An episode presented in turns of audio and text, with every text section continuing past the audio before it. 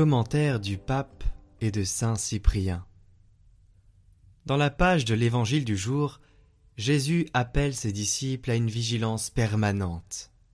Pourquoi ? Pour saisir le passage de Dieu dans leur vie, parce que Dieu passe continuellement dans la vie. Et il indique les modalités pour bien vivre cette vigilance. Que vos reins soient sains et vos lampes allumées. Telle est la modalité. Tout d'abord, que vos reins soient sains, une image qui rappelle l'attitude du pèlerin, prêt à se mettre en chemin.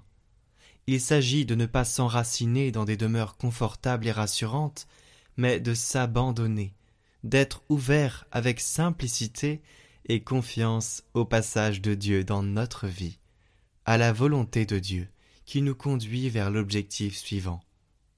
Le Seigneur marche toujours avec nous, et très souvent, il nous accompagne par la main, pour nous guider, pour que nous ne nous trompions pas sur ce chemin si difficile.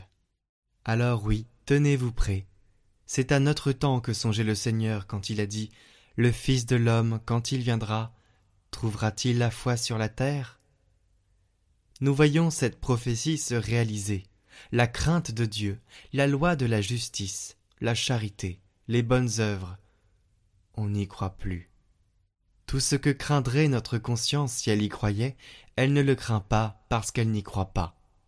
Car si elle y croyait, elle serait vigilante. Et si elle était vigilante, elle se sauverait. Réveillons-nous donc, frères et sœurs. Autant que nous en sommes capables, secouons le sommeil de notre inertie. Veillons à observer et à pratiquer les préceptes du Seigneur. Soyons tels qu'il nous a prescrit d'être. Qu'il a dit « Restez en tenue de service et gardez vos lampes allumées ». Soyons comme des gens qui attendent leur maître à son retour des noces, pour lui ouvrir, dès qu'il arrivera, et frappera à la porte. Heureux les serviteurs que le maître, à son arrivée, trouvera en train de veiller.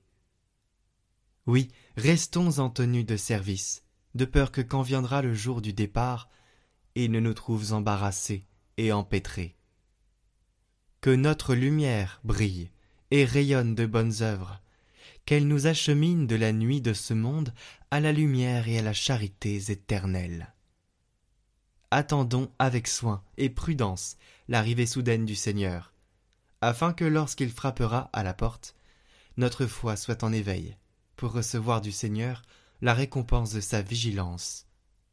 Si nous observons ses commandements, si nous retenons ses avertissements, et ses préceptes, les ruses trompeuses de l'accusateur ne pourront pas nous accabler pendant notre sommeil.